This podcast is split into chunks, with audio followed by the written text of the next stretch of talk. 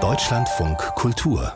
Rang 1 auf der Bühne stellt jede Schauspielerin, jeden Schauspieler vor eine besondere Herausforderung, denn Monologe sind Theater ohne Netz. Wer immer sie aufführt, ist allein auf sich gestellt. Eine Art Drahtseilakt. Seit Donnerstag gleich achtfach zu erleben beim Monologfestival am Berliner Theaterdiscounter.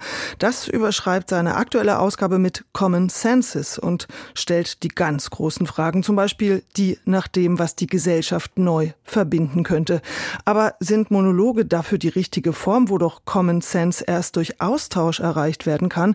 Mein Kollege Gerd Brendel saß mit dieser Frage im Kopf, mit einem Blick aufs Programm im Publikum und schaut auch auf das, was fehlte. Guten Abend, Berlin.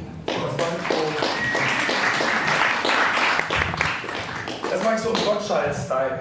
Wenn ich Glück habe, gibt es dann schon den ersten Applaus. Und meine Nervosität legt sich etwas. Um, sorry, um, I don't really know what your expecting. I don't think I can give you what you expect. Lampenfieber mit Tourette-Ticks und Fragezeichen beim Monologfestival im Berliner Theaterdiscounter. Ob sie den Publikumserwartungen wohl gerecht werden könne, fragt Ria Knight vom Performance-Kollektiv Glossy Pain sich und die Zuschauerinnen.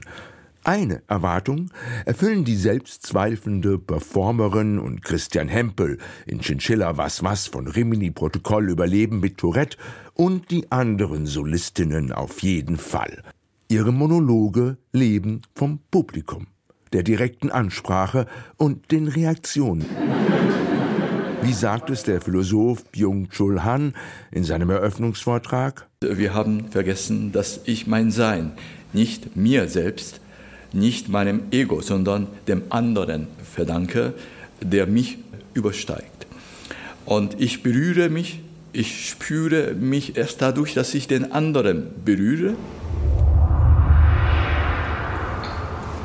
Publikumsbefragung. Was macht das eigentlich alles mit Ihnen, mit dem Publikum, wenn ich hier so sitze und ticke, irgendwie anders bin? Fragt Christian Hempel den geprobten Text gelegentlich von Schimpfwörtern unterbrochen, unberechenbar für ihn und das Publikum. Common Senses haben die Kuratorinnen Janet Mikan und Michael Müller als Festivalmotto in diesem Jahr gewählt. Common Sense übersetzt gesunder Menschenverstand.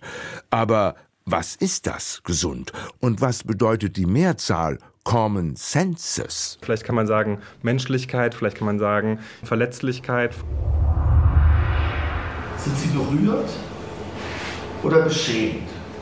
Wollen Sie eigentlich wieder hier raus, weil Ihnen das alles zu viel ist? Oder können Sie gar nicht genug bekommen? Ria Knight von Glossy Payne berührt schon auf der Probe. Lie with me heißt ihr ein Fraustück. Da liegt sie auf einem Eisbärfell und weiß nicht ein noch aus vor lauter Erwartungsdruck an sie als Frau beim Sex und als sie als Darstellerin auf der Bühne. I'm, I'm performing for you, kind of, but I'm also not really performing for you. I'm performing that I'm not. Wenn Schauspielen Lüge ist, was ist dann, wenn ich spiele, gar nicht zu spielen, fragt sie sich. Dabei gelingt Neid das Nichtspielen ziemlich gut. Von Eva Lilith bis zu den Hexen werden nicht nur historische Rollenmodelle durchgespielt, sondern auch private Beziehungsmodelle. So, everyone, I'm looking for a relationship. Freiwillige vor aus dem Publikum. Lie with me verspricht ein heiterer Abend zu werden. Für alle Beteiligten. Unter dem Motto Common Senses hat vieles Platz im Programm. Frauengeschichten von hier, Kriegsgeschichten von der Front in der Ukraine, Fluchtgeschichten aus den USA, zwei Produktionen zum Thema künstliche Intelligenz, aber eben nicht alles. Eine ursprünglich geplante Produktion fehlt. Mein bedrohliches Gedicht nach einem Text der palästinensischen Lyrikerin Darin Datour mit der Schauspielerin Lami Slamar.